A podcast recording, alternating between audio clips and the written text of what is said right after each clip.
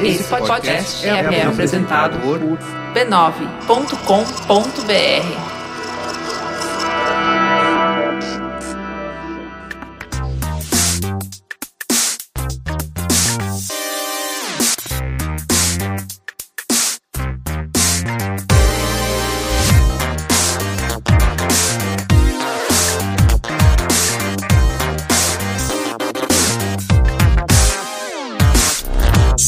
Saudações a todos e bem-vindos a mais uma edição do Notícias da Nave Mãe. Podcast do Overloader, no qual a gente conversa sobre algumas das principais notícias que rolaram no mundo dos games. Eu sou Heitor de Paula, tô aqui com Guilherme Jacobs. Olá, Heitor de Paula. Como, Eu como estamos? pra falar hoje agora. Você teve o fim de semana loucura total de, de Ah, é, painel de. Marvel e sei lá mais o que. Pois é, eu tô. Eu tô bem, assim, né? Assim, teve a Comic Con, foi trabalho pra caramba. É, o resultado no Chipo foi excelente. Obrigado a todos que acompanharam a cobertura através do Chipo, os nossos podcasts, vídeos, as notícias e tudo mais. Claro, estou certamente precisando de um fim de semana, porque a gente teve só o domingo de, de descanso. É, então estou muito animado para o fato de que nós estamos numa sexta-feira e de que em breve eu vou descansar. Mas foi uma boa Comic Con, teve bastante notícia legal, trailers muito bons e agora a gente vive numa época que a maior parte dos trailers saem, porque vamos combinar, galera, 2022. É, inclusive eu já vi que coisa que não, não soltaram oficial vazou, é claro, porque é isso, vai, vai vazar, então é melhor que você solte. Aham. O que, que eu posso dizer? Mas só isso, assim, sabe? Foi uma cobertura excelente que o Chip fez, eu achei. Acho que a gente fez um bom trabalho. Muito trabalho, muito trabalho mesmo, mas é aquela coisa, você se sente realizado, né? Com. Quando você faz um trabalho bem feito, ainda mais. Foi a primeira, foi a primeira vez que eu cobri a Comic Con, pra valer, assim. Quando eu tava no Omelete, que a gente cobria a Comic Con, eu era mais, assim, de apoio e cuidava mais da parte de videogame lá. Mas me lembrou os saudosos tempos, assim, da E3, quando a E3 era aquela E3 maluca, sabe? É, Sei. que tinha, tipo, quatro conferências num dia só. É, então, é, dei muito graças a Deus que isso é uma vez no ano, porque você é louco. É, sério, você é louco de, tipo, sábado terminar de trabalhar de meia-noite? Não, não, não gosto, não. P- pode ser, pode ser Vingadores, Star Wars, é, Playstation, qualquer coisa, não. Sábado à noite eu não quero estar trabalhando. Mas, é, sem dúvida, eu tô feliz com o que a gente fez. Mas você gostou então dos anúncios de maneira geral? Eu achei bom. Eu achei, assim, teve umas coisas melhores que outras, mas no geral eu gostei bastante, assim, do que teve lá e achei que foi, foi. Teve mais do que eu esperava. É isso que eu acho que é a maior coisa que eu posso dizer. Isso teve mais do que eu esperava. Entendi. Sabe o que que também teve mais do que eu esperava? Notícias nessa semana? Exatamente, foi uma semana até que com bastante eventos e até umas coisas é, grandinhas sendo discutidas. Fiquei surpreso, porque eu acho que significa que a gente tá começando a sair daquele momento pós-anúncios do meio do ano e começando a engatar pra esse final de ano aqui. Uhum. Mesmo que talvez em alguns aspectos não seja um ano particularmente movimentado, né? A gente até vai ter um pouquinho disso ao falar de números de Xbox e PlayStation, porque a gente agora é, teve um encerramento de trimestre, né? No último dia 30 de junho, se eu não tô enganado, é isso? Ah, isso, exato. 30 de junho. O segundo trimestre do ano. Ah, apesar que eu tava vendo que eu acho que pra Microsoft é o quarto trimestre fiscal este. Ela, o ano fiscal dela não é o. Ah, ah, não, termina em março? Termina em junho? É, pelo que eu tava vendo, é, Ah. é- é descrito como quarto trimestre fiscal, esse que termina em junho pra ela. Porque algumas É empresas fazem isso. diferente, né? É, depende do país também, se eu não me engano, por exemplo, a CD Projekt Red, o ano fiscal dela é o ano normal, de janeiro a dezembro. Mas vamos lá então? Vamos, vamos falar das notícias? Vamos, vamos.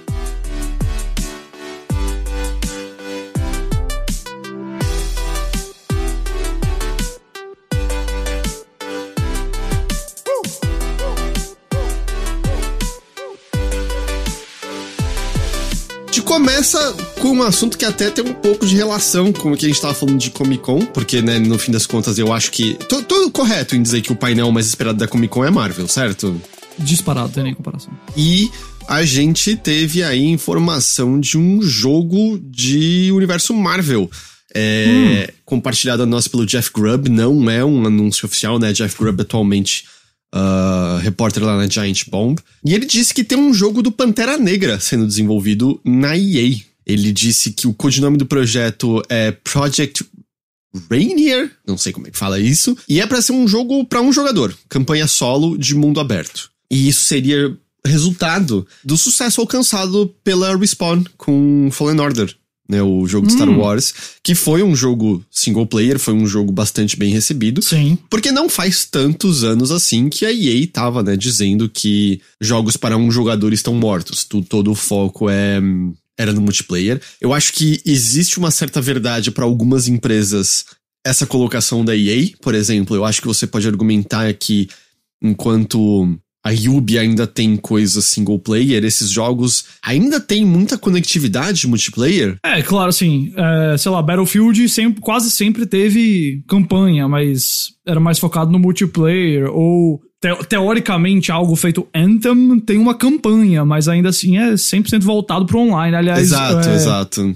Você viu que o Anthem ficou por um centavo na Eu GameStop vi lá nos Estados eu- Unidos? que uma É, pessoa comprou uma pilha, não foi, do, do jogo? Exato. É, então, assim, de fato, muita coisa single player mudou, né? E aí você tem algumas empresas, tipo, coisas menores continuam sendo pra um só jogador. A Sony, né, continua sendo muito forte no âmbito de pra um jogador, apesar de que ela mesma, né, tá enveredando pra também ter um pilar muito forte no multiplayer. Sim. E aí, então, é meio diferente uma EA que tá fazendo um jogo pensado pra um jogador, mas é um resultado do, do sucesso alcançado com Fallen Order, e eu acho que é um resultado de que existe, na verdade, ainda muito amor, muita vontade, né, desses jogos com uma história e uma narrativa e feito pra você jogar no seu ritmo sozinho, não tá tendo que se conectar com outras pessoas, etc, etc. E eu sou da opinião que me parece muito legal explorar esse universo com Pantera Negra. Eu não sou tão ligado em quadrinhos, o meu primeiro contato com o herói foi no, no filme. Quer dizer, o personagem já apareceu até, né, em outros, em outros filmes, É, mas... tinha, tinha em. Tinha em. Ah, não foi ele. Primeiro foi no Guerra Civil. No Guerra provavelmente. Civil foi a estreia dele,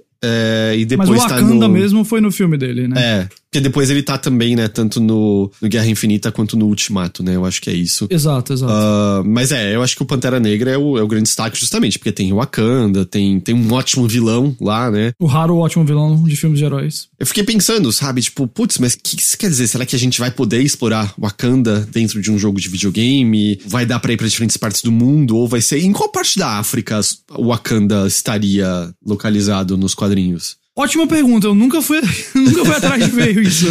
Porque, bom, é um continente gigante, né? Eu não sei se o jogo, estando centrado em Wakanda, se exploraria o continente inteiro, acho que não. Mas é. Aparentemente, segundo.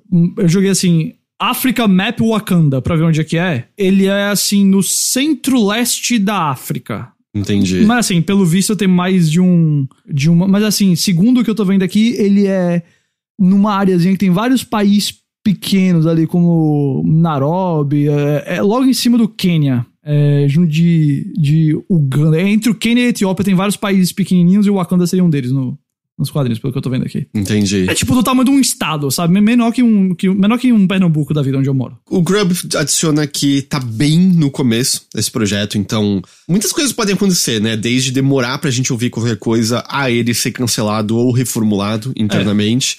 Porque ele menciona Exato. que a premissa atual com a qual eles estão trabalhando é de que o jogador faria uma série de, de coisas pra se tornar o novo Pantera Negra, pois o anterior morre no começo da. Isso, isso. aventura. Aí a gente não sabe se é quem morre é o T'Challa e a gente é o sucessor dele, ou se seria tipo o T'Chaka, que é o pai dele que até tem nos filmes, morre, e aí ele assume, a gente é o T'Challa no primeiro passo dele como Pantera Negra. A gente não entende, não sabe isso ainda, né? Que, que é o que você falou, até o que a gente vê nos filmes um pouco, né? Exato. a, a morte do, do pai dele. E ele já é Pantera Negra ali, mas né, ele tem uma jornada no, no filme Pantera Negra pra, pra de fato se tornar o Pantera Negra. É, né, que, que ele vira o rei, no caso, né? Ele já, ele já é o Pantera porque o pai já, já é mais idoso, e aí o Pantera precisa ser alguém que pode lutar, e depois ele assume o, a coroa também. É assim, eu acho que ambas propostas são válidas, tanto de você jogar com o T'Challa quanto não. Eu acho mais legal que você joga com o T'Challa e não que cria um, um personagem, porque pra mim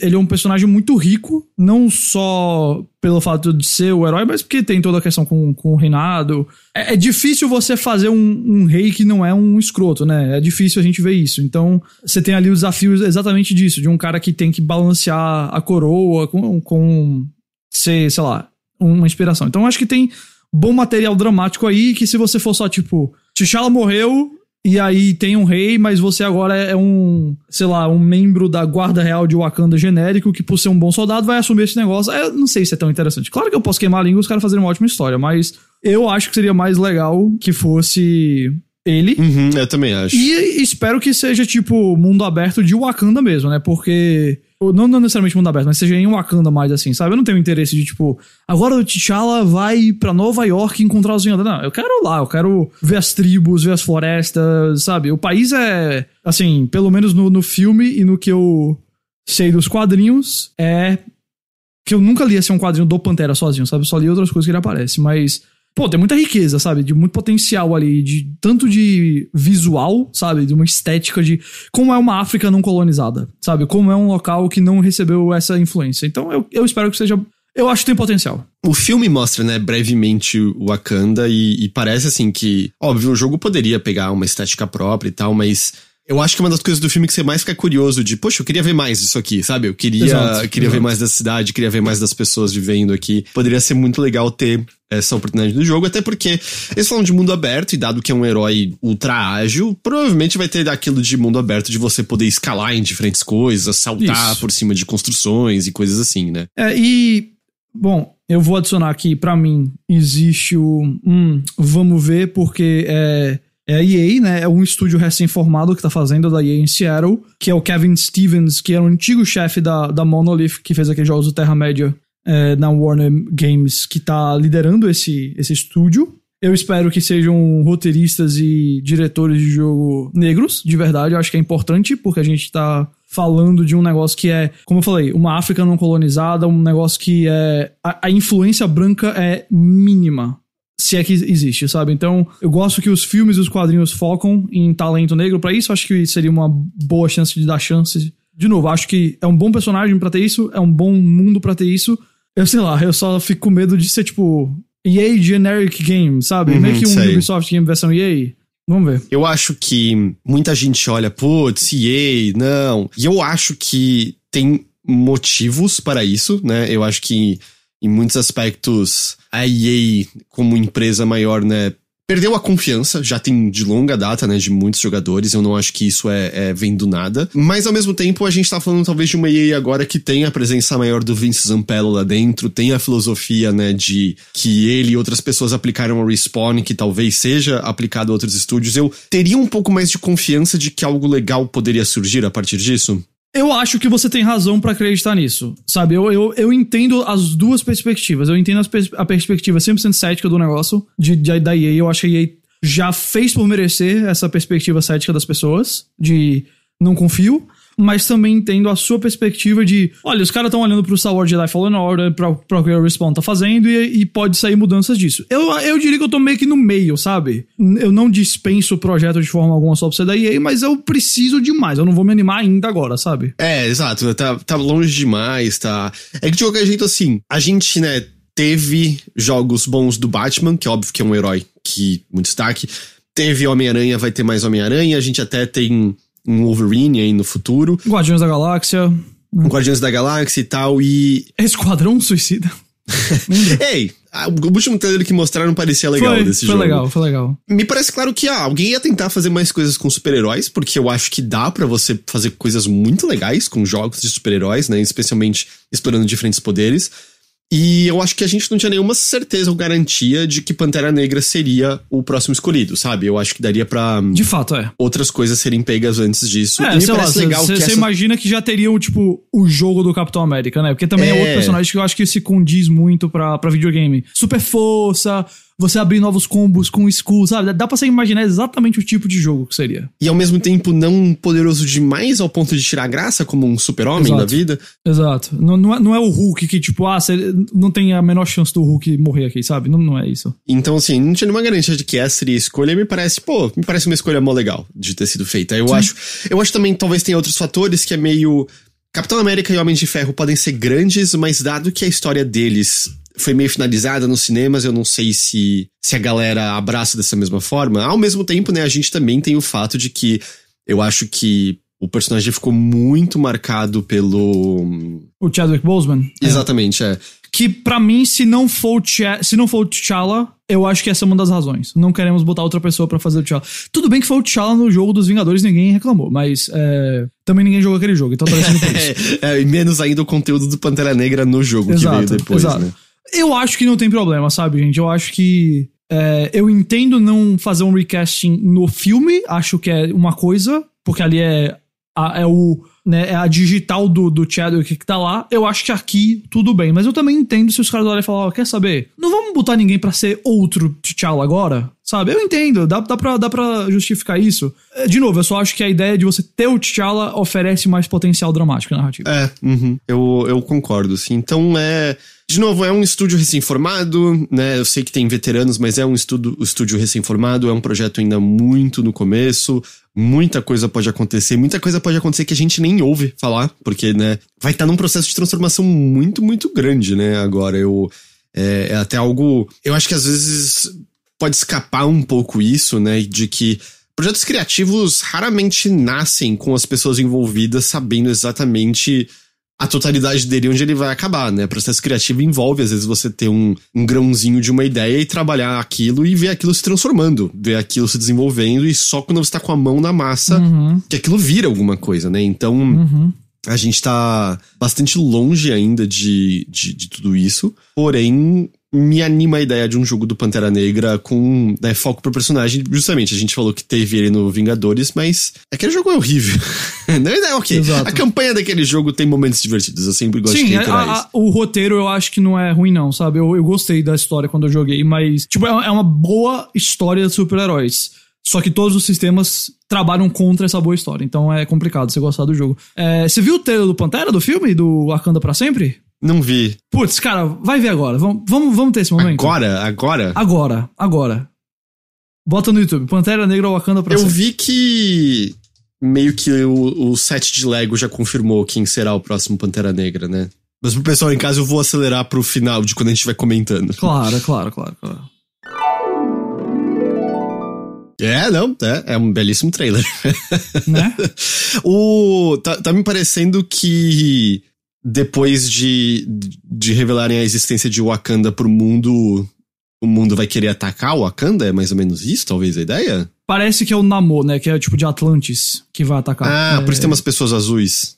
Exato, exato. É... é, que parecia que tinha uns, uns militares estadunidenses no negócio. Ah, não, se, sempre vai ter isso aí também, porque ainda tem o, a galera da CIA e lá. Certamente vai ter esse, essa parte também, mas. É... Pensamento colonizador de lá tentar pegar a tecnologia exato. de Wakanda, né? E... Parece que é tipo Wakanda e. Atl... Não vão, parece que não vão chamar Atlantis, que eles, não, eles querem diferenciar do Aquaman.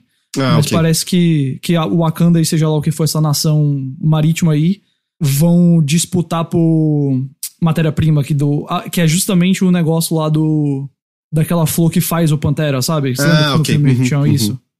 Além de do Vibranium, né? Tem muito Vibranium, não é? Em Wakanda. É, eu não sei, eu não sei se vai, deve ter a ver com o Vibranium também. Tem, né? Não, mas o trailer tá eu gosto de trailer assim, que te atiça, mas não entrega qual é a trama exatamente bonitinho, mastigadinho é. e. Pô, e o trabalho de música nesse negócio é absurdo, né? Não? E eu sei que varia de caso para caso, porque eu lembro que quando eu assisti o trailer do Amor e Trovão, eu falei, uau, eu não sei sobre o que é esse filme e eu não saí nem um pouco interessado de assistir isso daqui. Claro.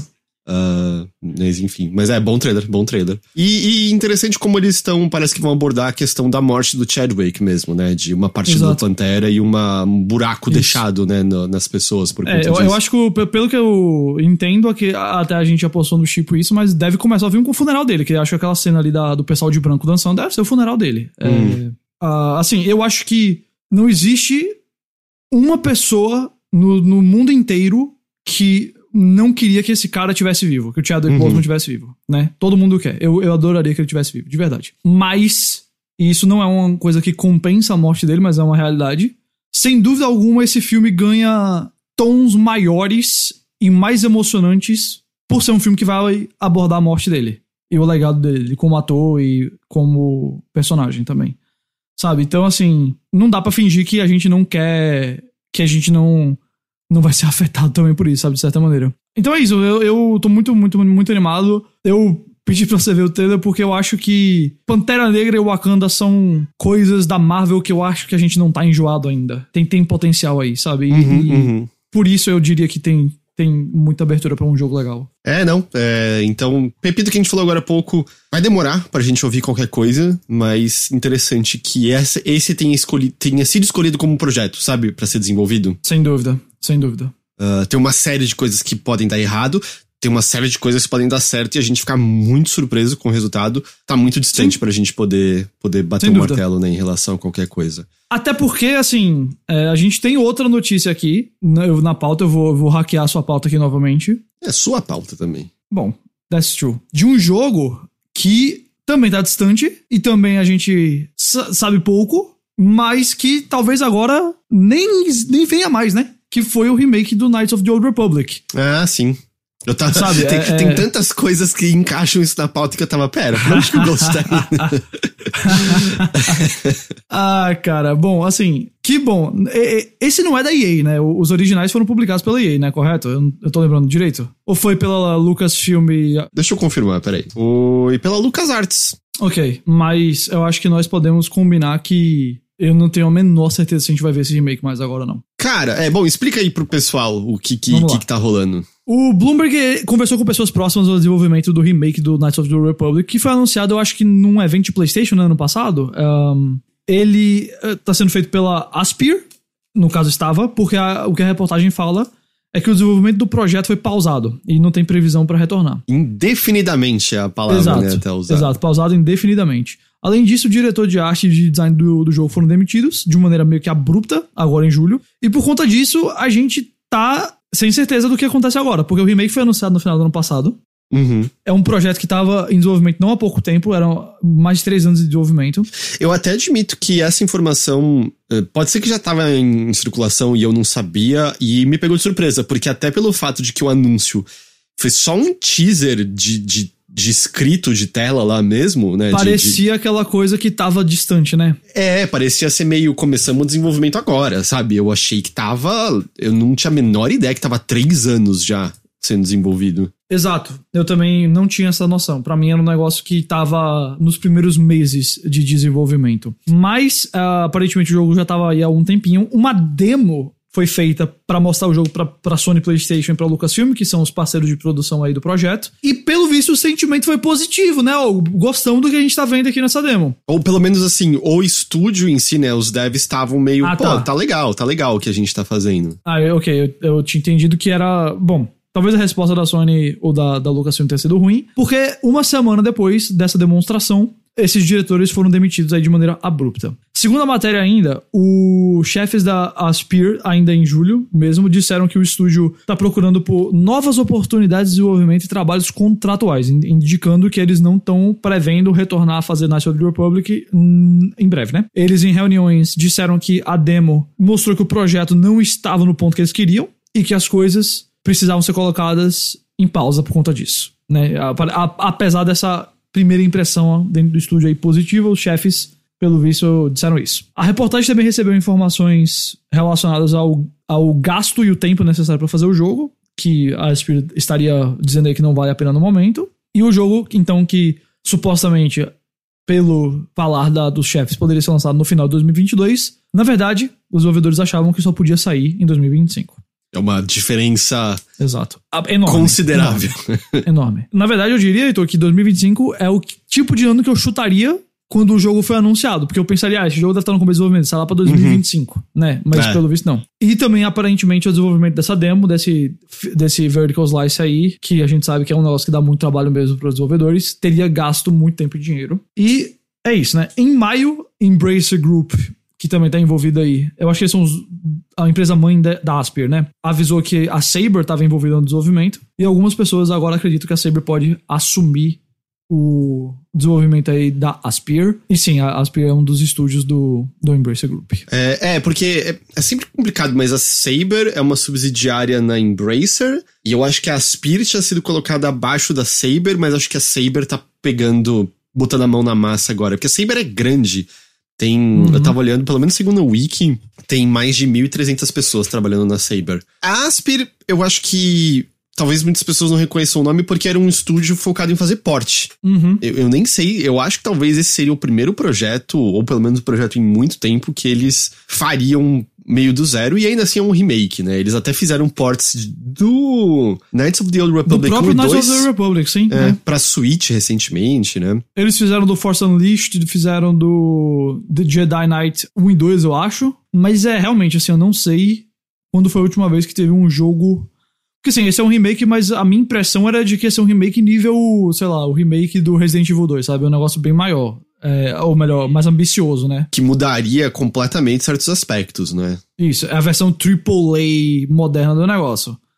Tanto que se você entrar na página de games da, da Aspir, tem lá remakes e ports pra Switch e mobile dos dois Knights of the Old Republic, do Force Unleashed, pra Switch e PlayStation do Star Wars Republic Commando e o re- remaster do Star Wars Racer pra Switch, PlayStation e Xbox. Então você vê que não só o foco deles é em ports, como também muito em Star Wars mesmo, né? Uhum, sim. Esse problema, né, relatado pelo Bloomberg, não é uma coisa pequena, né? Não é meio, oh, encontrou um percalço. É um negócio de estar adiado indefinidamente, né? Pausado mais do que isso, Isso. indefinidamente, do estúdio até falar da Aspir ir procurar outros trabalhos. Eu acho que pelo menos significa que se esse jogo for terminado, ele não será terminado pela Aspir. Minha impressão é essa. Pode ter uma série de motivos pra isso. Pode ser que justamente era um estúdio focado em ports e abocanhou mais do que, do que conseguia. Pode ser que simplesmente foi isso. Eles tinham uma visão do que eles queriam e a visão não era tão legal assim. Enfim, então pode ser uma série de coisas que não sei se a gente vai ter mais detalhes eventualmente. Eu até acho que o remake acontece, mas eu acho que ele acontece quase como um novo projeto num outro estúdio. Entende? Num, tipo, a Saber pega e faz, e aí vai saber o quanto que ela muda. Porque você vai ter outras pessoas em cargos criativos nesse estúdio, pessoas com diferentes visões do que eles querem pra um remake de, de Knights of the Old Republic. E aí acaba sendo praticamente um, um outro jogo. Mas assim, eu- me parece, pelo nível do negócio, que a Aspir não, não finaliza mais esse projeto. É, até, até pelo fato de eles estarem dizendo aí, ó, vamos, estamos buscando outros projetos agora, sabe? Não tem, não me parece que tem expectativas de ah, um problema que a gente vai resolver e voltar pra esse jogo, sabe? Uhum. É um negócio meio, nós não vamos fazer mais isso. É, é, é a impressão que eu, que eu tenho vendo isso daqui. Sabe uma outra coisa que, dependendo de quem você perguntar, tá meio morta? O quê? Roller Champions. É, na, ver- Ah, ok. na verdade. agora, né, agora tá morto, ok, tá bom. É, Roller Champions, pra quem não tá ligado, é aquele jogo meio a lá Roller Derby da Ubisoft, que eles anunciaram um tempo atrás e saiu esse ano, é um jogo gratuito.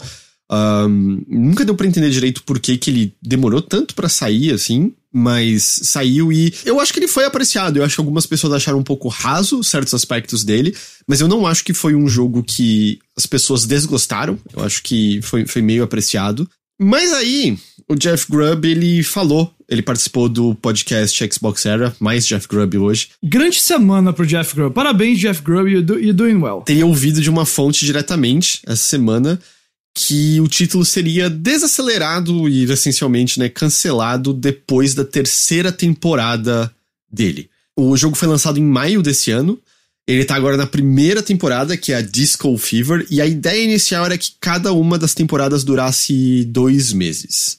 Bem pouco depois dessa informação do Jeff Grubb circular, a Yubi veio a público dizer, abre aspas, vamos deixar claro, Roller Champions não será cancelado e a Ubisoft continua a dar, su- dar suporte pleno a ele. O que a equipe de desenvolvimento está fazendo é garantir que aquilo que nossos jogadores disseram que precisa ser melhorado, seja melhorado. Isso fica na frente de todas as outras prioridades. E aí, por conta disso, o começo da segunda temporada vai ser um pouco adiado. Então, essa primeira temporada vai durar um pouco mais do que dois meses. Essa aqui é, é complicado porque, por um lado, é claro que a Ubisoft não chegaria e falaria: sim, gente, de fato, na terceira temporada a gente vai cancelar, mas continuem jogando e botando dinheiro dentro do jogo, gastando com cosmético e sei lá mais o que. Nenhuma Uhum. empresa faria isso, certo? Porque se vocês declarassem tá morto, aí é a garantia ninguém, de ninguém, que. ninguém vai fazer o favor de continuar gastando. É. E, e assim, o, no relatório mais recente da Yubi, eles não se mostraram insatisfeitos com, com a performance do jogo. Ao mesmo tempo, a gente teve aquela declaração do Ives na semana passada, é, falando sobre, né, ter que se focar nas coisas maiores e cortar gastos onde, onde der para cortar e tal. E às vezes pode ser o caso também de, olha, não tá mal o jogo, mas não tá no não tá nível tá valendo, que a gente né? precisa, não tá é. tá valendo, justamente deixar ligado porque não tem pessoas o suficiente jogando. Não faz sentido manter mais desenvolvimento, então daqui a um tempo a gente vai fechar ele. É difícil dizer Pode ser que o Grub tenha dado uma barrigada aqui. Ele leu diretamente a informação da fonte ali. Eu acho até que ele confia na fonte, mas às vezes a fonte tá errada, sabe? Às vezes a fonte Isso. ouviu uma informação pela metade, ou ouviu uma informação Sim. que tava mudando. É, tem uma série de possibilidades. Exato. Da maneira como tá, soa como barrigada por parte dele. Eu não diria que isso anula as chances do jogo. Porque às vezes também tem isso, é meio. Não, ele não vai ser cancelado, mas o desenvolvimento vai ser desacelerado. Minha impressão é, é que tem algo aí, sabe? É, tem algo no desenvolvimento que talvez possa, pode, tipo, que tá, tá em fluxo, sabe? Pode ser que cancele, pode ser que desacelere, pode ser que muda alguma coisa. Só que eu acho que não há essa certeza agora, entendeu? E aí talvez ele tenha colocado, como é que fala, carroça na frente dos bois, né? Mas, que assim, eu não duvido que venha a, tipo, rolar um cancelamento ou uma mudança de. Sabe, vai, vai ter menos recursos, sabe? Como você falou, vai desacelerar o desenvolvimento, mas talvez isso não esteja ainda, tipo, 100% batido e ele já deu como batido, sabe?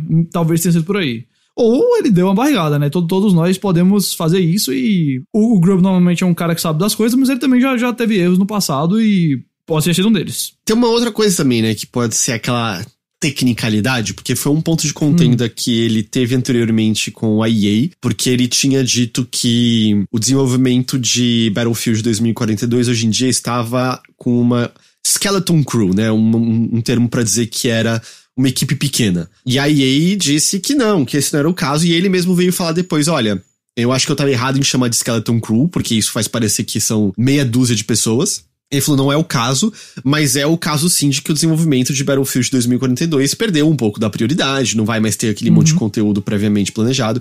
E às vezes é meio isso, que é. Não vai ser cancelado, mas vai ser meio desacelerado. E, uhum. e isso significa, não, o jogo tá lá, tá ativo, mas não tá tendo mais desenvolvimento constante em cima dele. É uma possibilidade sim. também. É, é difícil. É, é difícil precisar com exatidão. Uh, eu diria que nesse exato momento a gente tem a informação mais oficial da Yubi, dizendo: olha, não, a gente vai fazer atualizações para para sanar alguns desejos que os jogadores têm atualmente, do que eles acham que são faltas no jogo. E é isso. Ao mesmo tempo, eu também teria meio. Talvez não compre cosméticos nesse jogo por esse momento, sabe? Uhum. Eu acho que. É. Eu, eu, eu não colocaria mais dinheiro na carteira, sabe? É, exatamente. É, eu ficaria com muito receio. E às vezes, justamente, é um pouco do, do receio da Yubi, sabe? Porque sem dinheiro colocado no jogo, aí que as coisas vão dar errado mesmo, né? Porque eles mantêm o jogo com a esperança que as pessoas coloquem dinheiro lá, gastem com o jogo, né? Afinal, ele é gratuito, né? Pode ser também a. O problema de se falar esse tipo de coisa é que vira uma profecia autoconcretizante, né? Porque você é, influencia é as pessoas a se distanciarem do jogo e, é e aí dá ruim. E aí, ele teve mais a falar da Yubi nesta semana. O quê? Uh, a gente já tinha ouvido rumores de que a Yubi tava pensando numa continuação, né? Tava trabalhando já em alguma forma de continuação para Immortals Phoenix Rising. Que é o meio Zelda deles, né? O Isso. Breath of the Wild sem ser Breath of the Wild. E ambientado numa num mundo de mitologia grega, né? Uhum. Uh, o que ele adicionou, segundo uma fonte, é que a continuação não vai ter deuses gregos. É, ele vai ter algumas ideias do primeiro jogo, apesar de que querem se distanciar um pouco do template Breath of the Wild, né? Porque de fato era tinha muita coisa muito parecida. Exato. E vai ter ainda narração feita pelos deuses enquanto você tá se aventurando. O que eu vejo como um ponto negativo, porque o, o Immortal. Eu não gostei de Immortals, mas acho que um dos piores aspectos é que ele tenta ser engraçado e parte da comédia vem do, da narração dos Zeus e é e não é bom? ruim. Nossa, é okay. muito ruim.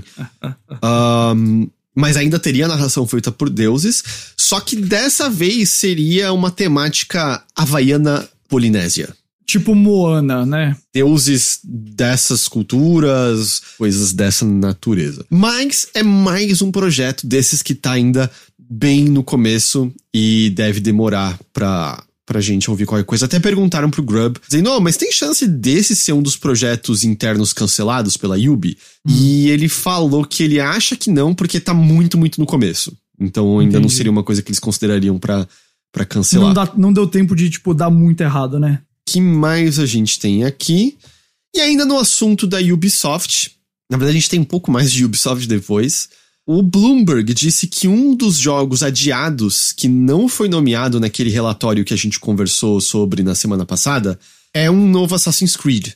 O codinome dele é Rift. E ele teria começado como uma expansão de Valhalla, mas acabou virando algo próprio separado. A gente provavelmente vai ouvir dele em setembro, que é quando a Yubi vai uhum. ter um uhum. evento, né, dedicado a Assassin's Creed. A questão é que ele foi empurrado e agora a expectativa é em alguma data entre maio e junho do ano que vem. Então a gente deve ver também impactos no ano fiscal da Yubi, porque ele, o jogo foi empurrado para além deste ano fiscal no qual a gente tá agora, né? E aí, então, só pra ficar em Ubisoft ainda, faz um ano, Ghost, que a, aquela, o grupo que se organizou como a Better Ubisoft publicou uma carta é. aberta com uma lista de demandas, com quatro demandas principais, como, por exemplo, ter um membro representando os trabalhadores na diretoria. Sim. Segundo o grupo, depois deste ano, nada mudou. Nenhuma das demandas chegou perto de ser atendida. E eles ainda compartilham alguns dados lá no Twitter que, por exemplo, uh, 25% das pessoas que assinaram a carta enquanto ainda trabalhavam para a Ubisoft deixaram a empresa desde então. É bastante então, é. gente. E eles é. até fazem uma análise de como proporcionalmente isso afetou mais mulheres. Então, assim, a quantidade de mulheres na empresa é ainda menor agora do que antes.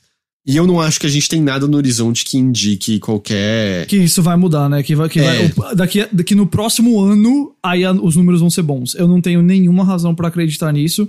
E reforça, eu acho, aquilo que a gente falou já eu acho que semana passada ou retrasada, sobre a questão de aquisição da Ubisoft, que não é que a gente torce para mais mega conglomerados dentro da, da indústria dos jogos, nem nada assim. Mas me parece que a Ubisoft precisa meio que queimar a terra, sabe? Onde tudo foi plantado e começar algo novo. Porque, cara, é, você olha que a cultura lá, pelo visto, não tem um, um, um grau de melhora, né? Apesar das promessas feitas, é, tudo isso aqui mostra sei lá, que o, que o esforço aí de um ano rendeu um total de, de zero pelo que o pessoal que tá lá pediu, né? Um, uhum.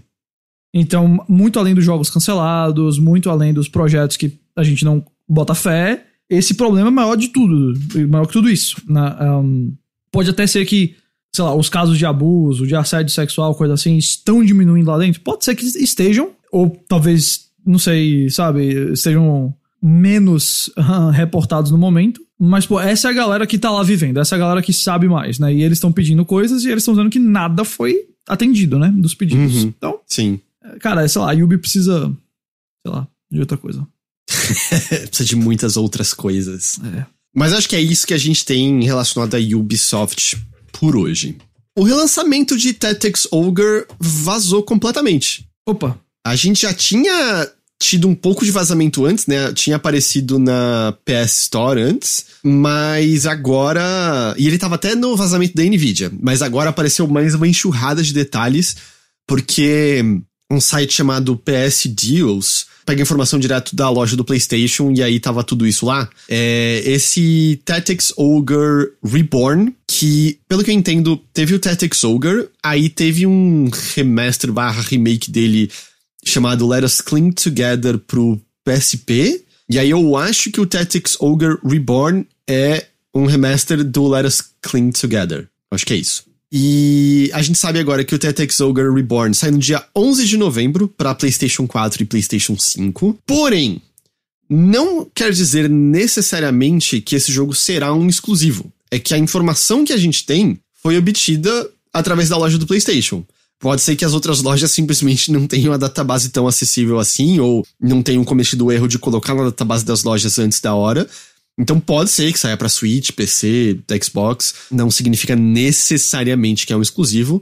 Também pode significar que é um exclusivo, né? A gente não sabe uhum. ainda, essa é a questão. Uhum. E aí, né, tem aquelas informações da, da página do jogo, né, em loja, E Sim. aí eu peguei aqui as que são mais relevantes, que são uma IA totalmente reconstruída que permite os inimigos se adaptarem às diferentes situações, o que cria um sistema de batalha que sempre deixa o jogador atento e nunca fica chato.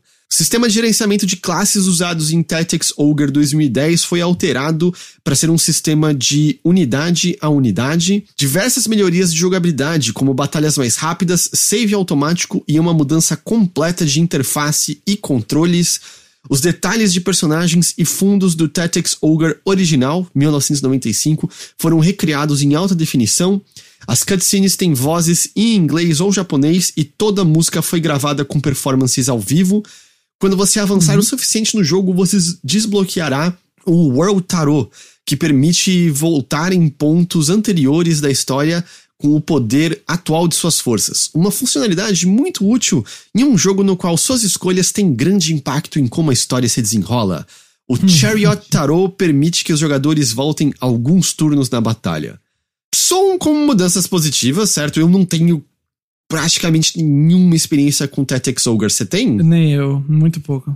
Eu não tenho quase nada, nada de experiência. Eu acho que a minha experiência resume-se a ter alugado o Tactics Ogre de Nintendo 64, hum. ter passado uma hora no tutorial e não entendido nada. é, foi mais ou menos isso. É, eu também, eu também joguei faz anos e anos e anos e anos. Acho que é um jogo que faz sentido e vale a pena você talvez ter uma nova versão dele agora, viu? Até. Assim, pena que, que vazou aí pra, pra, pra que. Assim, o pessoal sempre fica com pena, né, quando vaza, que não faz um anúncio legal, mas. Pô, eu acho que a expectativa vai ser positiva pra esse aí, viu? Porém, tem um hum, porém.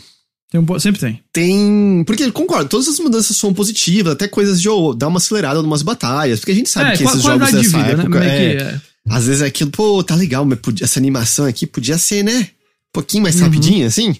Uhum. Soa interessante. Porém, junto da descrição da página da loja, tem imagens do jogo. Ah, não. Ah, é. é eu tinha esquecido, você mandou isso pra mim. Ah, é verdade. É, pô, velho, ó, tá vendo? É a indústria dos games. Não dá pra ter só um negócio bom, tem que sempre ter uma porcaria. Vamos explica o que é o negócio, vai. Parece que tá rolando aquele processo de dar uma amaciada nos sprites que deixa tudo borrado e esquisito para esconder os pixels deles. Então alguém no mundo já falou bem disso? Alguém, Cara, no planeta inteiro.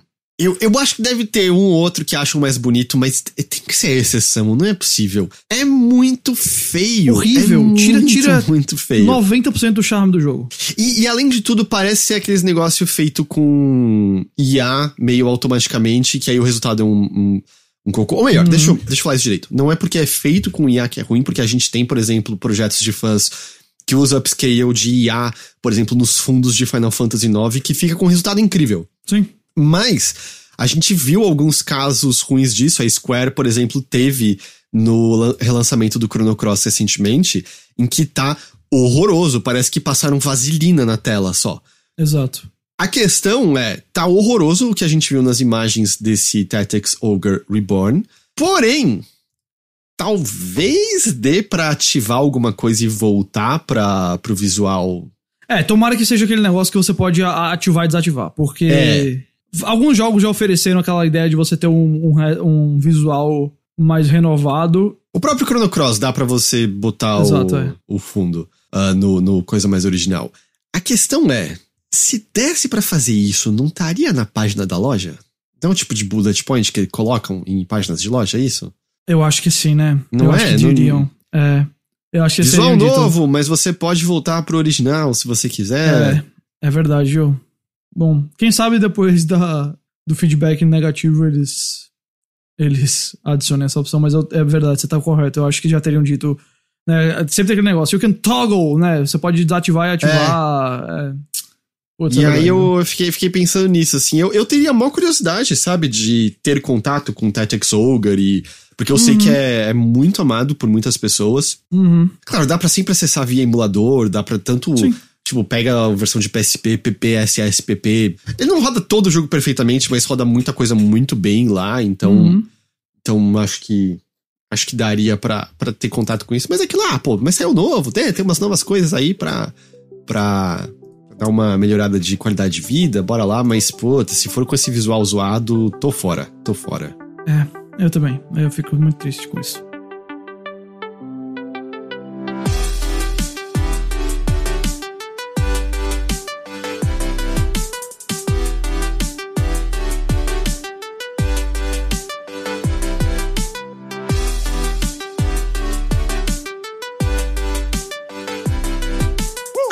Rockstar supostamente ajustou sua cultura de fraternidade tanto nos seus estúdios quanto no tom uh, que estará presente no próximo GTA.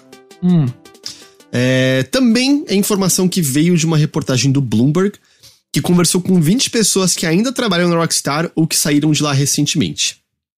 O que o texto diz é que de alguns anos para cá a Rockstar tem sido mais sensível a questões da indústria de jogos e outras específicas da sua cultura de estúdio, né? A gente conversou já bastante disso, a gente teve há cerca de três anos aquela matéria grande do Kotaku falando do nível Sim. de crunch pelo qual é, pessoas, especialmente da parte de QA, né, é, sofriam. Uhum. Então, assim, a, a gente ouviu muito de como era uma cultura meio devastadora para muitos trabalhadores, ao mesmo tempo de que muitas pessoas aguentam porque você ter um GTA, um Red Dead Redemption no seu currículo é um puta currículo, né? Exato. Mas um exemplo que eles dão é, no texto é que tinha um modo para GTA Online que brincava com a ideia de polícia ladrão, a brincadeira de criança. É. E o lançamento estava planejado para não muito depois do momento em que rolou o assassinato do George Floyd pela polícia. Uhum.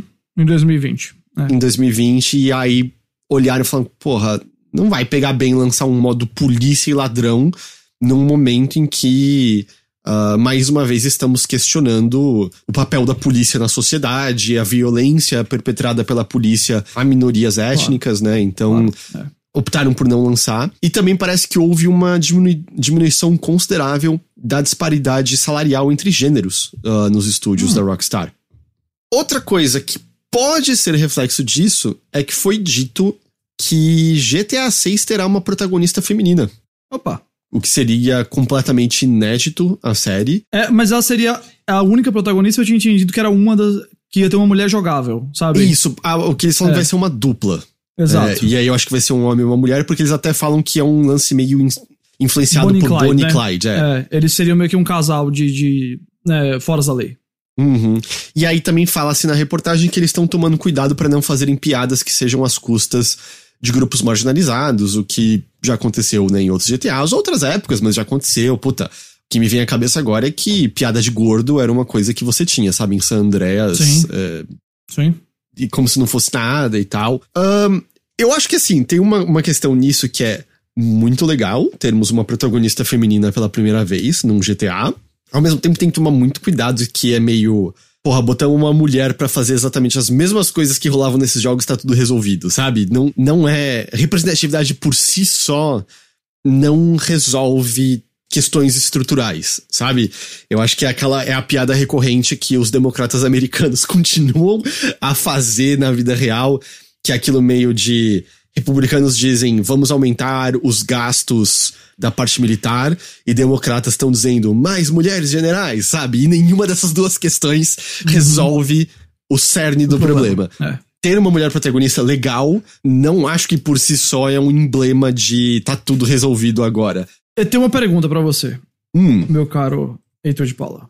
A gente já conversou, eu e você, acho que nesse podcast e fora dele, sobre o risco de GTA não ter mais capacidade de fazer, né, aquela questão da, da, da, sátira da realidade, da paródia, porque hoje em dia não, não existe mais isso, né? A realidade é absurda demais, né? Desde usuários do 4chan que acreditam em teorias da conspiração até o ex-presidente dos Estados Unidos ser um palhaço. Tudo isso existe hoje. A gente pode ver isso em qualquer noticiário, em qualquer página de internet que a gente tem. E a gente comentou que, tipo, ó, é a mesma coisa que tava acontecendo com um programa feito Saturday Night Live e tal. Tipo, é difícil fazer uma versão absurda da realidade quando a realidade é absurda, né? Uhum. Comentamos isso bastante sobre GTA. Eu leio isso aqui e eu vejo que talvez eles não tentem tanto isso, né? Não tentem. Então. Você acha que. que ou você acha que não? Você acha que ainda. Isso aqui, isso aqui é só uma questão do tipo de piada, mas ainda vai ser Claro que vai ter piada, claro que vai ser zoeira disso, né? Mas. Sim, sim, tem, tem como fazer muita, muita piada. É o que eles falam de punching up em vez de punching down, sabe? É claro, a, claro, é. É a diferença. Uh, então, mas na verdade, essa questão é abordada pelas pessoas entrevistadas. Por quê? Hum. Porque enquanto parece que a moral dos estúdios tá boa por conta dessas mudanças, não há muita segurança de que GTA 6 vai chegar ao patamar de sucesso que o GTA V, por exemplo, alcançou. Claro, é. Uh, tem desde coisas como o progresso do jogo tá mais lento do que o esperado e tem um pouco a ver com a pandemia, isso também, mas também tem a ver com reestruturações da, da área de design do jogo e um controle maior quantas horas extras uh, das pessoas, porque isso é um fato, não me entenda mal, eu não sou eu defendendo o crunch de maneira nenhuma, mas uhum é um estúdio que se acostumou com o fato de que você podia fazer a galera trabalhar, sei lá, quantas horas por dia e nos fins de semana também, sabe? Para tipo, dane-se, faz isso aqui avançar. A partir do momento que você não tem mais isso, é óbvio que muda a celeridade com que o projeto é desenvolvido. E eles estão se adaptando, certo, porque é. é o primeiro. É, o, é um projeto sem Leslie Benz, é um projeto sem um dos Housers, né? Isso. Tem essas, essas mudanças também. Uh, mas eles falam que tem uma certa insegurança em relação a isso, e uma das coisas citadas é justamente a dificuldade em você parodiar os Estados Unidos, como todos os GTA essencialmente fizeram. Tudo bem, tem um que é em Londres, mas a marca de GTA é uma sátira da sociedade estadunidense. Sim. Mas é muito difícil, dado que é meio que um consenso em que a sociedade atual estadunidense é uma sátira de si mesma, sabe? Total, depois, total. Depois de Trump na presidência, é muito difícil você escrever piadas porque a realidade era constantemente mais absurda do que a gente poderia inicialmente imaginar, né? Então, Sim. isso é uma, uma dúvida que eles estão tendo ali dentro. até E eu acho que tem uma outra questão, a gente conversou na semana passada. GTA V é um bagulho insanamente gigante. Você é. fazer essa galera migrar para um novo jogo não é uma tarefa fácil. Não, de maneira não, não. nenhuma. De maneira nenhuma. Eu tô, eu tô de verdade fascinado com, com isso. Eu não faço ideia, assim, de, de que de se vai dar certo, se vai dar errado. De como é um GTA com uma outra abordagem de humor, com uma outra abordagem de narrativa, sabe? É, para mim é. Obviamente, qualquer GTA a gente ficaria mega curioso e a cobertura seria muito grande, a gente estaria super de olho em tudo, né? Mas eu acho que esse. Eu não lembro quando foi a última vez que havia tanta pressão num GTA sabe? Uhum. GTA meio que instant win. Claro que esse jogo vai vender 70 milhões de unidades, muitas pessoas vão adorar, pouco é, vão se envolver em qualquer discurso ou debate ou conversa sobre as mudanças né, do jogo assim. Talvez role aquele famoso. Ah, G até GTA agora é politicamente correto, essas palhaçadas ah, assim. Já, já tem uma galera puta já com tem, isso, tá? Já tem, já, já tem. tem. Claro que tem.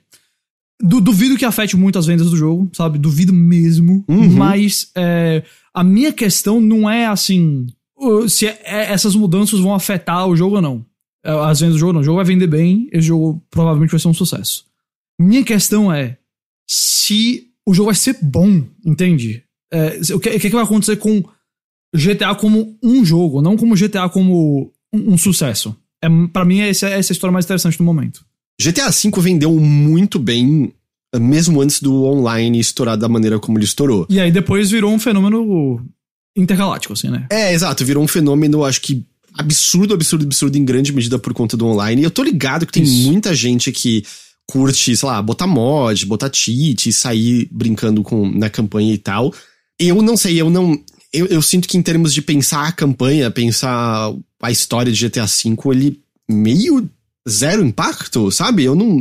Eu não lembro, eu não vejo pessoas meio falando, porra, era muito divertido andar com o Michael, o Trevor. Eu não vou dizer zero, porque eu acho que o Trevor virou. Eu acho que o Trevor virou um querido do, dos fãs. Virou? Assim, eu, eu, nunca eu vi acho. nem meme com ele, não sei. Ah, bicho. É porque agora faz tempo, né? Mas vai, na época tinha. Na época, é. na época o Trevor foi um, foi um sucesso, assim. Eu, eu sei que GTA V pra mim foi um jogo que eu terminei a campanha falando, poxa, gostei. E aí, sei lá, uma semana depois eu tava já meio eu gostei. E aí, no final do ano, quando eu tava pensando em melhores jogos do ano, eu falei, esse jogo merece estar tá lá, sabe? Cara, é... eu dei 10 de 10 pra esse jogo na época, eu fazia vídeos reviews pro meu canal mesmo, eu acho que era. É, ou era pro. Eu acho que era pro meu próprio canal. Foi um 10 de 10 que eu rapidamente questionei, sabe? Não por, tipo assim, eu acho que esse jogo. Eu, eu, eu, eu li na época críticas também mais positivas ainda que a minha e que. Pô, eu, eu entendo, dá para justificar também, de certa maneira, sabe? Mas depois eu olhei e falei, o quanto eu tô levando aqui a onda de CGTA, sabe? O quanto que ele realmente executa isso tudo. Uhum. Um, especialmente nessa, vibe da campanha. A história não é muito boa. Não, não. Tem, tem umas missões muito legais, quando, especialmente quando são os roubos. É... é, exato. Os roubos são, tem coisas muito, muito legais, mas todos eles acabaram sendo mais simples do que eu achei que eles seriam. E eu É. acho que quando você olha pra trás, tem menos e são mais espaços do que você pensaria, sabe? É, pelo que eu já vi, assim, eu, eu acho que até onde passou a ter mais complexidade os roubos foi no online, porque você tem algumas coisas bem complexas, sabe? De, de, de assaltos e até coordenando com outros jogadores pra fazer. É, mas na campanha é tudo bem, bem mais direto ao ponto, né? Até o lance de De você fato, recrutar é. pessoas pra fazerem os assaltos, não, não, não tinha muita coisa, né? É, de variedade, complexidade, coisas assim. Eu gosto da ideia do Bonnie and Clyde, sabe? Eu, eu gosto da ideia de, tipo, se for meio que romance com crime, eu acho que é uma combinação bem legal de potencial narrativo. Não sei se vai render uma história boa, não, mas assim, eu gosto, sabe? É, e ao mesmo tempo, é tipo. Pra, pra mim, isso revela que eles vão mais uma vez. Eu sei que tá no nome, né? Grand Theft, mas eu acho que houve uma ênfase maior em roubo, em heist mesmo, no, no 5, e me parece que isso continuaria aqui, sabe? Hum, é, eu imagino que sim. Mas sabe, eu, eu, eu acho que essa questão do tom vai ser muito curiosa, porque eu acho que essa é uma das principais coisas, né? O humor de GTA V envelheceu em dois segundos. E ele Sim. não só não é engraçado, como ele parece bobinho e inocente, sabe? Muito rapidamente. É, e eu, eu ainda acho, ainda te digo que se GTA V tivesse saído 18 meses depois, eu acho que de cara a reação ao humor já seria outra. Você falou que envelheceu em dois segundos, eu acho que esse, ele saiu no último minuto que o humor podia envelhecer e não já tá envelhecido, sabe? É, porque eu fico imaginando assim, um escrito no mesmo estilo, você teria, uma missão hoje em dia que era. Você vai ajudar um cara de estereótipo nerd a hackear as carteiras de cripto de pessoas e roubar os. No jogo iam ser os elefantes, sabe, das, das pessoas.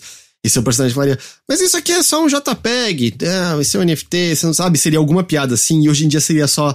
Ah, isso é meio óbvio, isso é meio besta demais pra rolar. Uhum. Porque tinha no, no, no, no- GTA V uma, uma missão de você diminuir as ações de uma paródia de Facebook, não tinha um lance assim? tinha, que é só tinha, meio. tinha um desse, é. Então é interessante que o próprio estúdio esteja ciente dessas dificuldades e eu acho que volta a isso. Assim, é legal que eles tenham ciência. Eu não sei se tem qualquer garantia de que vai haver sucesso no, no que eles Não, querem zero. escrever. Zero, zero.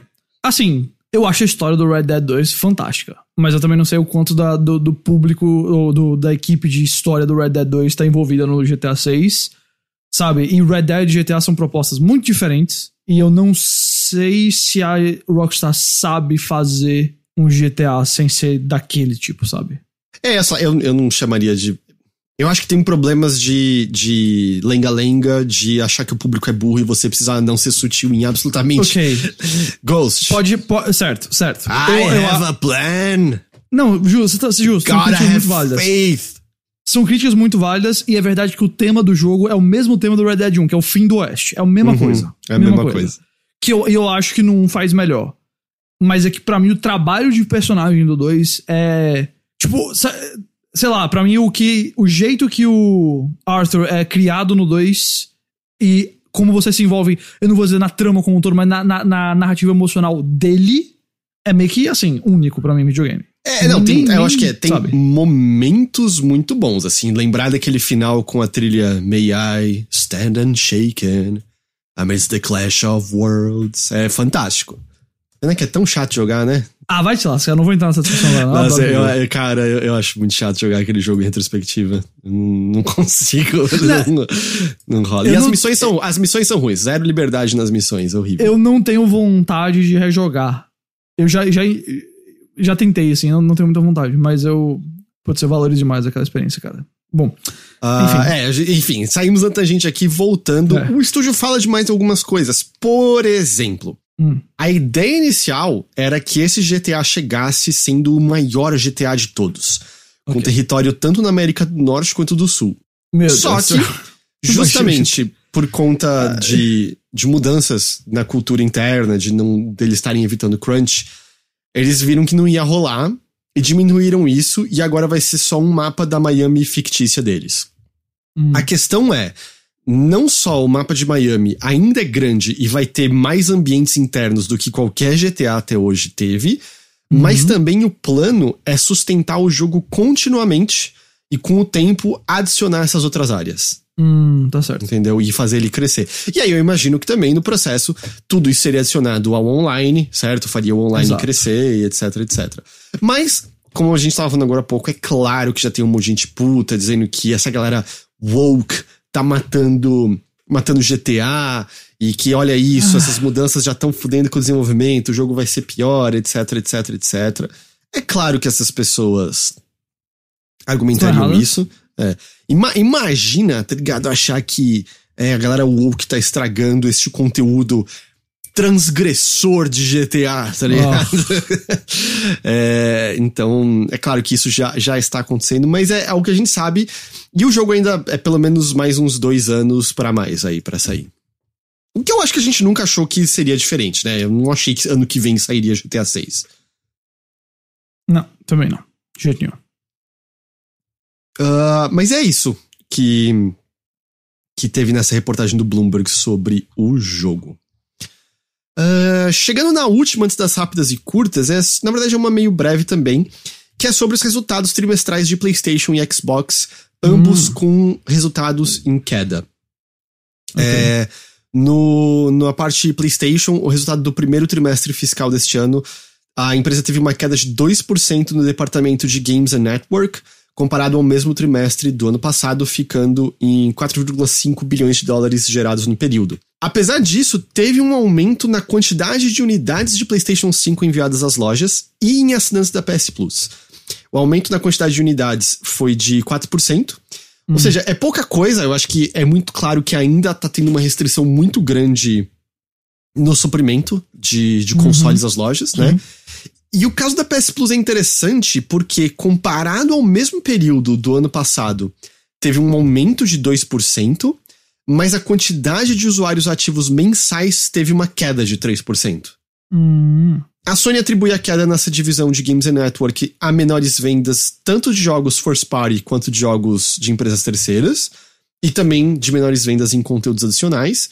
Também teve a questão de gasto maior, isso na, na, em PlayStation mais geral, porque o encerramento da compra da Band foi mais cedo do que o esperado, né? Então teve Foi, essa isso. grana gasta nisso. Ah, no mesmo trimestre do ano passado, a gente teve 63,6 milhões de jogos full, que é como eles descrevem, vendidos para os consoles Sony. E nesse trimestre foram 47,1 milhões. 79% dos jogos adquiridos nesse trimestre foram digitais, então assim, esmagadora a maioria. uhum. A Xbox teve uma queda de 7% nesse trimestre, algo que estava previsto já pela, pela empresa. Parte do motivo atribuído é também referente a menos horas, menor engajamento de jogadores com jogos nesse período, o que também diminui, é claro, o volume de compras dentro dos jogos.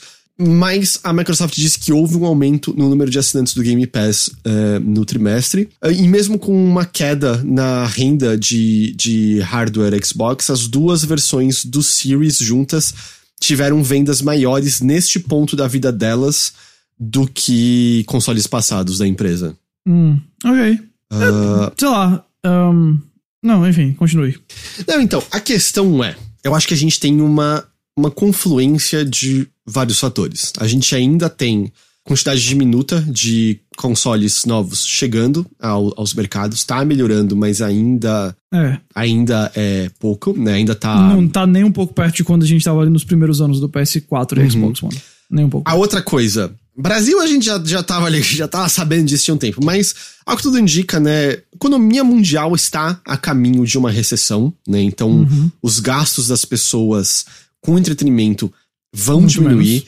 É. Mesmo que ainda, né, a gente tenha aquela conversa de algumas pessoas, ah, videogames são a prova de recessão. Não são a prova de recessão, mas videogames até podem ser um entretenimento barato, e eu sei que isso pode soar contraditório dado o preço de um jogo de preço cheio ou de consoles, mas é porque no escopo total de videogames você tem muitos jogos gratuitos bons atualmente, sabe? Sim. É, ou que o, investimento inicial não é barato, vamos supor um Assassin's Creed Valhalla, por exemplo.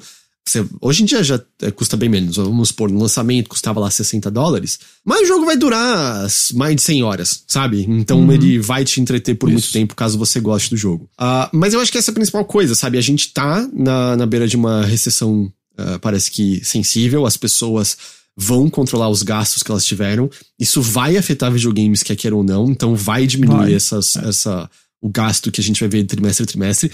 A gente também vai começar a ter um reflexo de o boom que essa indústria teve na pandemia vai voltar um pouco mais à normalidade, então Exato. provavelmente a gente vai começar a ver geral relatando quedas comparados no ano após No ano, né? anterior. Exato, exato.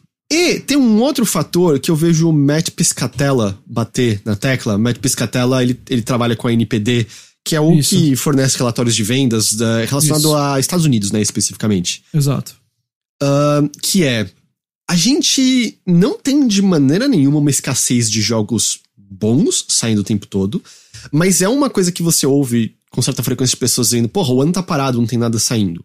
E quando a gente entra no âmbito AAA, de fato é um ano um pouco mais parado. A gente tá vendo Sim. adiamento a torto direito e eu acho que a gente vai ver mais coisas nesse semestre sendo, sendo adiadas. E quer queira ou não, tem um fator de que AAA movimenta muito dessa indústria, causa um certo ânimo nas pessoas de Exato. saírem, comprarem consoles. é, e aí, uma vez em posse dos consoles, ah, comprarem outras coisas naquele ecossistema que leva a, uma, a um gasto maior ali dentro. É, então, você tem essas mudanças todas que parecem ser uma confluência que estão levando a esses números menores. Então eu acho que tudo isso são, sei lá, pontos muito válidos e todos eles são reais. E eu adicionaria que essa questão do AAA, que muita gente pode falar, pô, mas. No, é, sei lá, The Last of Us Part 2 não vendeu tanto assim, né? A gente comentou semana passada, vendeu muito, mas não é assim um negócio que, que impactou fora da, do normal, como Homem-Aranha ou um God of War. Mas é, eu, eu acho que o seu ponto está correto. Não é que. Não, de novo, eu não estou menos. ah, Vou adiantar, não estou menosprezando jogos indie, jogos gratuitos, jogos menores de jeito nenhum, dizendo que eles são menos importantes do que o The Last of Us para a indústria dos jogos. É só que, no.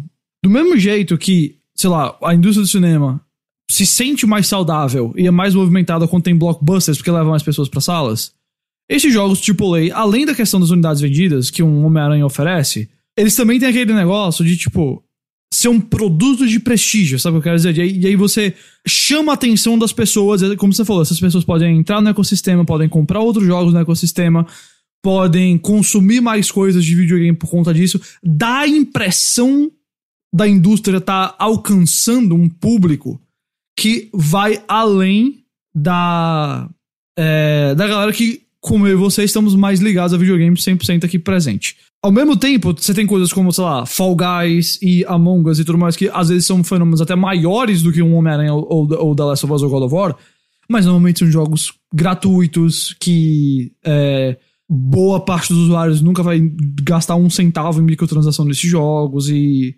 são mais jogados por crianças que, querendo ou não, não são assim a parte que gasta dinheiro num, num- numa indústria, não, não é o público infantil, eles podem claro, levar os pais a gastar dinheiro, mas não é o consumidor ativamente é, que gasta.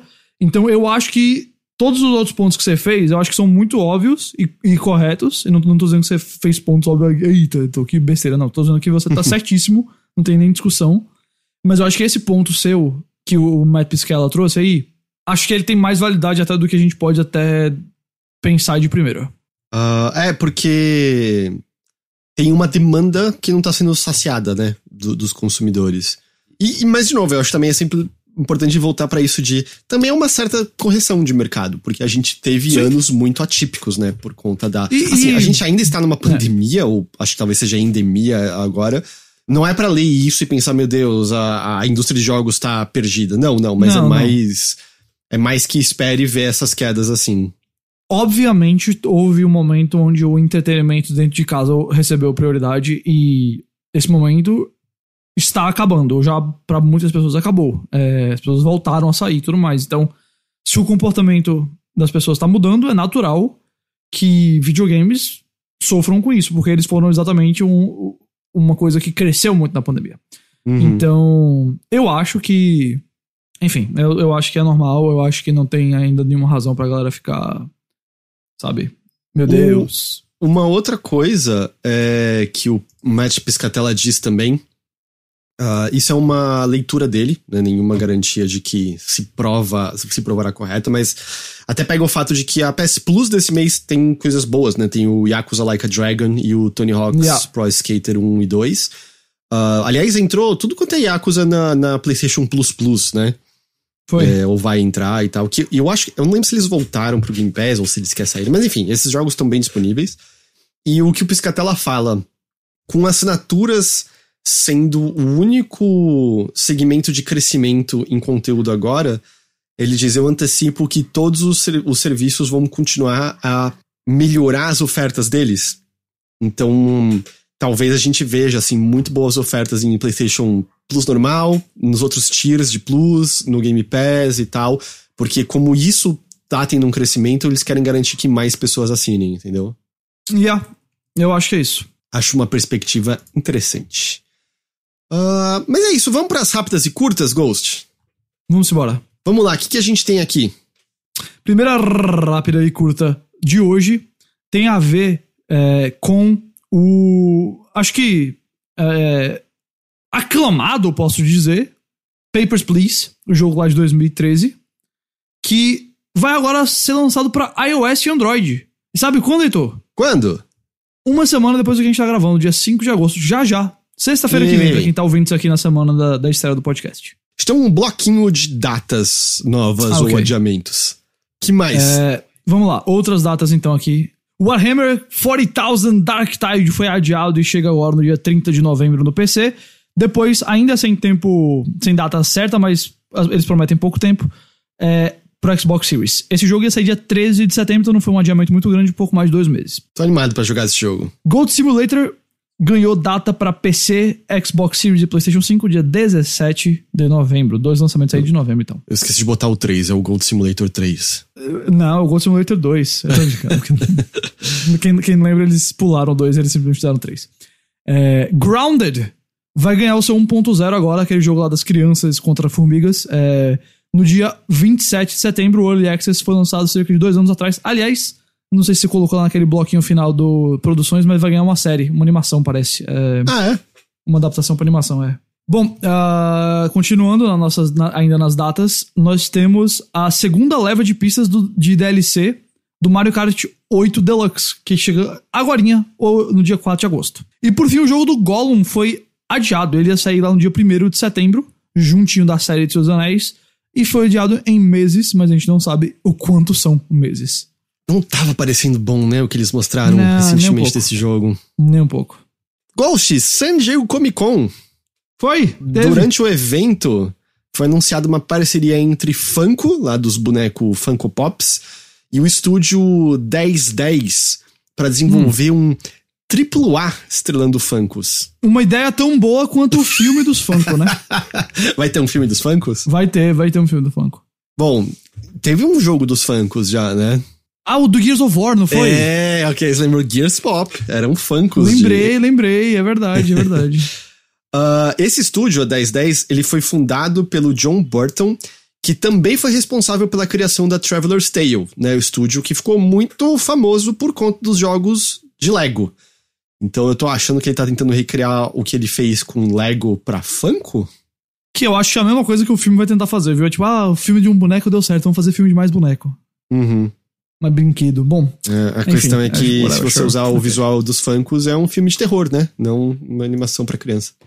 eu acho eles fofinhos, vai. Eu acho eles muito feios, cara. Eu acho Tudo bem. muito, muito feio. Ah, mas assim, os detalhes do jogo são inexistentes pelo momento.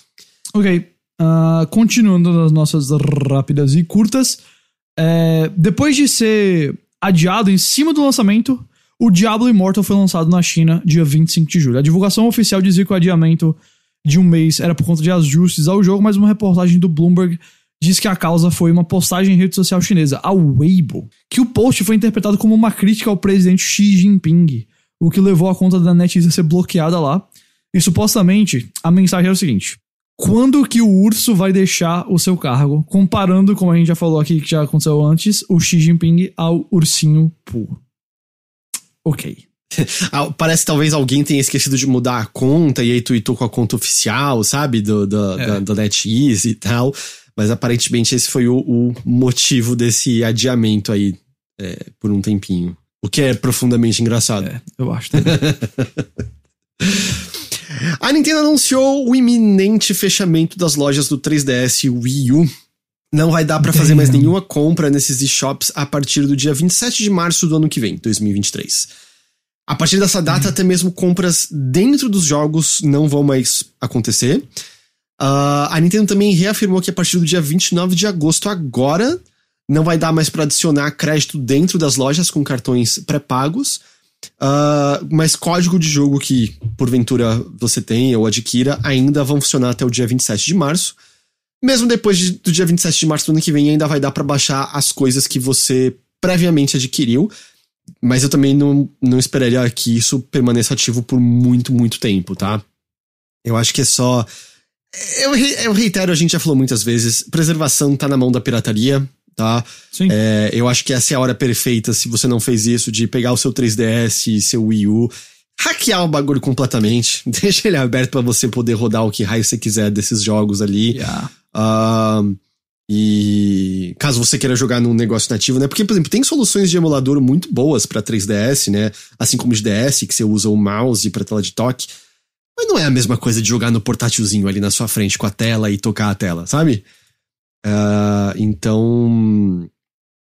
é, eu, eu acho que essa é a hora perfeita pra isso. E é aquilo, esses jogos estarão preservados graças a esforços de comunidade, graças à pirataria, é, graças a ROMs que você encontra pela internet e, e emuladores construídos também pela comunidade, muitas vezes sem nenhuma forma de recompensa monetária. Ah, e é, é um fato dessa indústria que vai continuar, vai continuar a acontecer, sabe? É só o mais Sim. novo capítulo disso, mas vai continuar Exato. a acontecer. Vai, sem dúvida. Tá longe de mudar isso. Ah, ok. É, a gente falou já da Beta Ubisoft, né? Que Uhum. também tá aqui. Então vamos falar aqui o seguinte. A Stephanie Destru, eu acho que é assim que fala, mas não sei. é, que é fundador da Eidos, da antiga Eidos Montreal, e deixou o estúdio em 2013, deu uma entrevista pra Games Industry Biz, e falando da Square Enix, e falando, a gente até mencionou semana passada, da venda dos estúdios e das IPs é, ocidentais, né, da, da Square. O bom e Entre- velho lavação Hum. de roupa suja. Adoro, né? A gente já teve de Sonic, agora tem esse aqui. Vamos continuar. É, Bom, o... várias coisas na matéria, né? É, Não, não, não foi pouca. Mas vamos comentar aqui de. é, é, da- De algumas coisas específicas. Primeiro é o seguinte. ah, Ele menciona que a expectativa de vendas e lucro da Square com esses estúdios, que todo mundo sempre zoava que era fora da realidade, de fato, era da realidade era fora da realidade. É, meio que independente do quão, do quão altas são as vendas dos títulos, as Square sempre diziam que ficava abaixo do, do esperado e o pessoal sempre ficava tirando onda de que a Square tinha expectativas fora da realidade. Segundo ele, essa incredulidade também rolava dentro do estúdio e ele diz que é, ele, deu- ele dá um exemplo de um relatório de performance de 2012 dizendo que a Square esperava que os estúdios da Eidos gerassem sim, 65 milhões de, de dólares em lucro naquele ano. E a realidade é que eles dariam um prejuízo de 65 milhões. Porque nenhum lançamento estava planejado para aquele ano. Galera, pelo amor de Deus. É, Seja como for, a expectativa de que eles deveriam gerar dinheiro deixou todo mundo confuso. Contato com a parte da gerência localizada em Londres nunca resultou em explicações quanto ao que estava acontecendo. Basicamente é o meme de que a Square tinha expectativas fora da realidade parece que são reais. Ah, é, e é bem mirado nesses estúdios ocidentais. Então, ah, o, ele reitera que ele acha que a ideia da venda dos estúdios pela ninharia de 300 milhões de dólares é, é porque a Square queria ficar mais leve para ser adquirida, se livrando dos estúdios ocidentais. Veremos ainda se isso vai ter alguma verdade ou não. Mas, a, mas adoro que assim, que isso que a gente olhando de fora fica, cara, que porra é essa? A galera do estúdio também tava, cara, que porra é essa? né? Ninguém entendendo o negócio em nenhum momento. Ele até menciona assim como jogos de- desenvolvidos pela Eidos tinham qualidade pra terem vendas maiores do que eles tiveram, mas ele sentia que era um problema geral de de como se comunicar com o público em relação a isso. Ele fala também que a Square Londres, que era um intermediário, né, para conversa, nunca fazia porra nenhuma pra ajudar. É, meio que tudo que eles falavam para lá era sumariamente ignorado, não tinha nenhuma resposta. Então é. É isso aí. É isso aí. Pra, chegando aqui ao final, na verdade tinha um que era data que eu esqueci de botar no bloco, mas é que o Before Your Eyes saiu para celulares como parte da assinatura da Netflix. É, é um jogo incrível, incrível, incrível. É aquele jogo que quando você ele usa a câmera e quando você pisca ele avança a história. Uhum. Acho que para celular funciona muito bem, porque o celular vai ter uma câmera apontada para sua cara, né? Então é um jogo de mais ou menos duas horas de duração. Ele é lindo, lindo, é jogo de chorar, tá? Eu gosto demais desse jogo, recomendo se você tem assinatura da Netflix, baixe no seu celular e jogue. Mas a última coisa que eu queria mencionar hoje é a igreja de Nier Automata. Uau! Uau! Isso aí é surreal.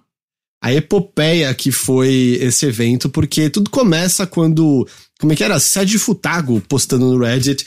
Falando, ah, como é que eu acesso essa igreja aqui? Meu amigo fala que ele não consegue, para mim ele, ela tá aqui. E é, ele mostra uma área que nunca ninguém tinha visto antes. Ele abre uma porta, e aí quanto mais. Assim, foi um imbróglio bem engraçado, porque a comunidade estava empolvorosa, e aí o Sade Futago parecia não entender direito como usar diferentes tecnologias, e ele supostamente estava jogando numa versão de PS4 sem, sem atualizações, e aí os vídeos cortavam na hora que deveria aparecer alguma coisa adicional, e aí de repente ele mostrou entrando na igreja e tinham referências diretas a, a Nier Replicant ali, uhum. e a galera ficou pirando, e aí perguntaram pro Yokotaro, e o Yokotaro respondeu, eu gosto de cerveja e salsicha. É, é claro. e, e, enfim, foi uma loucura, eu acho que uma loucura divertida. Há alguns dias as pessoas já tinham concluído dizendo, olha, legítimo não é. A gente cavocou tudo que era possível de arquivos desses jogos o, o, os arquivos que seriam referentes a essas arquiteturas, isso não estão no jogo, legítimo não é. O pessoal tava só se questionando que se era mod, o que alguns achavam curioso porque não havia ferramentas não de mod né? pra Nier é. Automata é. desse nível a essa altura, ou que alguém teria criado, por exemplo, no Blender e tal. Bom, uhum. novas imagens crípticas apareceram e não sei que lá, não sei que lá. Hoje foi revelado é de fato alguns modders que estavam trabalhando meio em silêncio tinham um tempo e chegaram ao ponto agora de que eles desenvolveram ferramentas que permitem mods consideráveis a Nier Automata. É, a igreja não é, não é real no sentido de não é algo criado por Yoko Taro, mas a gente agora está à beira de possivelmente ter um, coisas novas para Nier Automata com ferramentas bem mais robustas de, de mods para ele. Porque até então o que rolava era, sei lá, swap de skin e coisa assim, sabe? Não era nada muito profundo. Você acha que isso foi todo um negócio orquestrado pra meio que chamar atenção pros mods que eles estão fazendo? Vai ter, vai ter os mods? Assim, não é, não é oficial, tá? Não é dos estúdios uhum. esses, esses Sim, mods, claro, é de é. comunidade. Uh, ah, eu acho que eles fizeram justamente para fazer uma gracinha, é. para chamar a atenção. E foi divertido, foi mó divertido o negócio, sabe? Eu acho que vão ter algumas pessoas que estarão eu tava tristes. muito animado. Eu, eu fiquei um pouco triste, eu vou é. mentir não. Eu fiquei um pouco triste. Eu fiquei meio, poxa, eu queria que fosse um negócio. Eu adoro quando a gente tem essas descobertas de filmes, de, ou de áreas e conteúdo secreto em videogame, sabe? Sei. Pô, até, até, até, hoje eu fico na expectativa que um dia a galera vai achar um novo Colosso lá no, no Shadow of Colossus, sabe? é... Não, esse, eles já cavocaram tudo, não eu sei. sei. Eu, não eu, sei, eu sei, eu sei, eu sei. É... Mas é, é assim, enfim, mas assim, que legal que vai ter mod em Nier, sabe? Eu acho que é um jogo que vai oferecer muita coisa legal para você mexer. A, a, única coisa que eu achei, em certo momento, que poderia ser em termos de legítimo, era se fosse algo de marketing relacionado ao lançamento da versão do Switch do uhum. Nier Automata.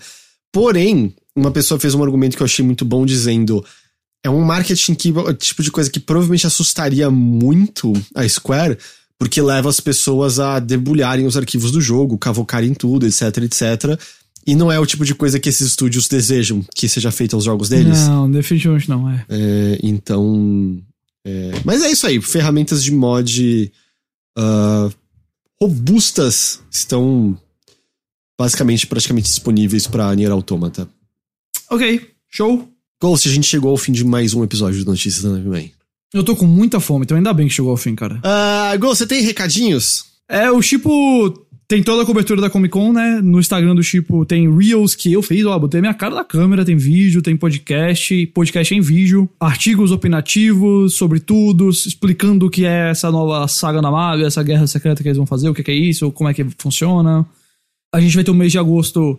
O segundo semestre é muito fraco de cinema esse ano. É fraquíssimo, assim, tirando pouquíssimos blockbusters. Acabou de adiar o filme dos Scorsese pra 2023, então tá, tá fraquinho. Mas de série de televisão tem muita coisa e agosto é o mês meio que do apocalipse, né? Tem, tem entre, em, num período de 30 dias tem Sandman, Mulher Hulk, Endor, Senhor dos Anéis e House of the Dragon. Eu posso já dizer que sexta que vem, quando eu estiver gravando com você, já vamos ter nossas críticas e podcast tudo do Sandman. É, não posso falar mais nada, e mas vai estar tá no ar. E a gente vai ter uma cobertura muito boa. Então, se você. E, e, também em breve também podcast, vídeo sobre o final do Better Call Saul, que tá. Enfim, entregando uma última temporada de panteão de última temporada para mim. E quem gosta dessas séries e gosta de acompanhar esse tipo de coisa, eu recomendo que você acompanhe lá o chip.com.br, a chip oficial nas redes sociais e tudo mais. Entendi. Ah, quanto a mim, os recadinhos são que eu gostaria de agradecer ao André Barbosa Sampaio e ao André Gil, porque eles são apoiadores nossos nas campanhas de financiamento coletivo do Overloader. A gente tem campanha de financiamento coletivo no Apoia, apoia.se barra overloader. A gente tem no PicPay, quando você procura na plataforma por arroba overloader. E a gente também tem na Orelo, que se eu não estou enganado é orelo.cc barra overloader, é isso? É isso, produção? Exatamente isso, orelo.cc barra overloader. Uh, a Aurelo é um pouco diferente, você pode apoiar por lá e acaba tendo acesso a até os podcasts através da plataforma mesmo inclusive o bilheteria, né, desde que você apoie com 12 reais ou mais. E é claro, a gente também tem, agradece todos os apoios que a gente ganha através da Twitch, né, um Sub Tier 2 também te dá acesso ao bilheteria. Episódio da semana, a gente teve como assunto o grande evento, que é o Conex. Oh, a gente Deus. conversou dessa, desse maravilhoso evento que não pode ser dito que não faltou com entretenimento pra gente que tava acompanhando tudo de casa. Assim, me, eu... me diverti profundamente com foi, tudo. Foi a minha novela favorita da semana. Uhum. Então a gente, a gente falou disso no bilheteria. Uh, e, e, é claro, eu reitero aqui, por favor, considere apoiar o Overloader se você gosta do que a gente faz, além de você poder ter acesso a um podcast extra, dependendo do seu nível de apoio. Porque é isso que faz com que a gente possa fazer com que o Overloader seja o nosso trabalho, né? Faz com que a gente possa é, ter um foco plano nisso aqui, faz com que o Rick, por exemplo, possa estar focado no, nos podcasts lá de próxima temporada de Primeiro Contato. Fazendo um ótimo trabalho. E mal posso é. esperar pro, pro, pro podcast dele, que vai ser o Serial sobre o Uconex, tá? Eu quero oito episódios falando de. falando de que eu, desculpa, eu não sei se isso é real ou não, mas eu só vou dizer pela zoeira, tá? É, falando da, da, de Porsches, de surubas no escritório, de tudo, tá? Eu quero tudo, é, venham até mim. E, e, é isso, fica aqui o agradecimento. Ghost, eu vou. Você, você falou que tá, né, tá, tá complicado achar elogios. Eu, eu vou tentar. Não, mas eu tenho aqui. É, porque eu ia, eu ia tentar botar num balaio e falar: o que, que, você diz sobre os Andrés de hoje? Mas você já entendeu o que eu vou fazer, cara. Ah, é? Você já entendeu? Eu vou revolucionar, porque são dois Andrés, o elogio é para os Andrés. Tá certo? Ah. Então vamos lá. É, eu queria elogiar demais os dois Andrés pelas. Veja o que eu vou fazer, viu? Pelas decisões financeiras deles. Onde colocar o dinheiro, o que apoiar, porque quem vem e apoia o Overloader nas campanhas de financiamento do Overloader e financia a boa produção de conteúdo e um dinheirinho a mais na minha conta merece esse aplauso, merece esse destaque. E os dois Andrés mostraram hoje que tem esse discernimento invejável. Será meu aplauso, eu achei bonito seu discurso. Show de bola. E é isso, Ghost. A gente vai chegando ao fim dessa edição aqui do Notícias. Eu agradeço demais pela sua companhia. Cara, foi show, é nóis. E é claro, eu agradeço demais pela companhia de todo mundo que nos ouviu. A gente espera que vocês tenham gostado e a gente vai se ver de novo na semana que vem em mais uma edição do Notícias da Nave Mãe. Até lá. Falou! Tchau, tchau.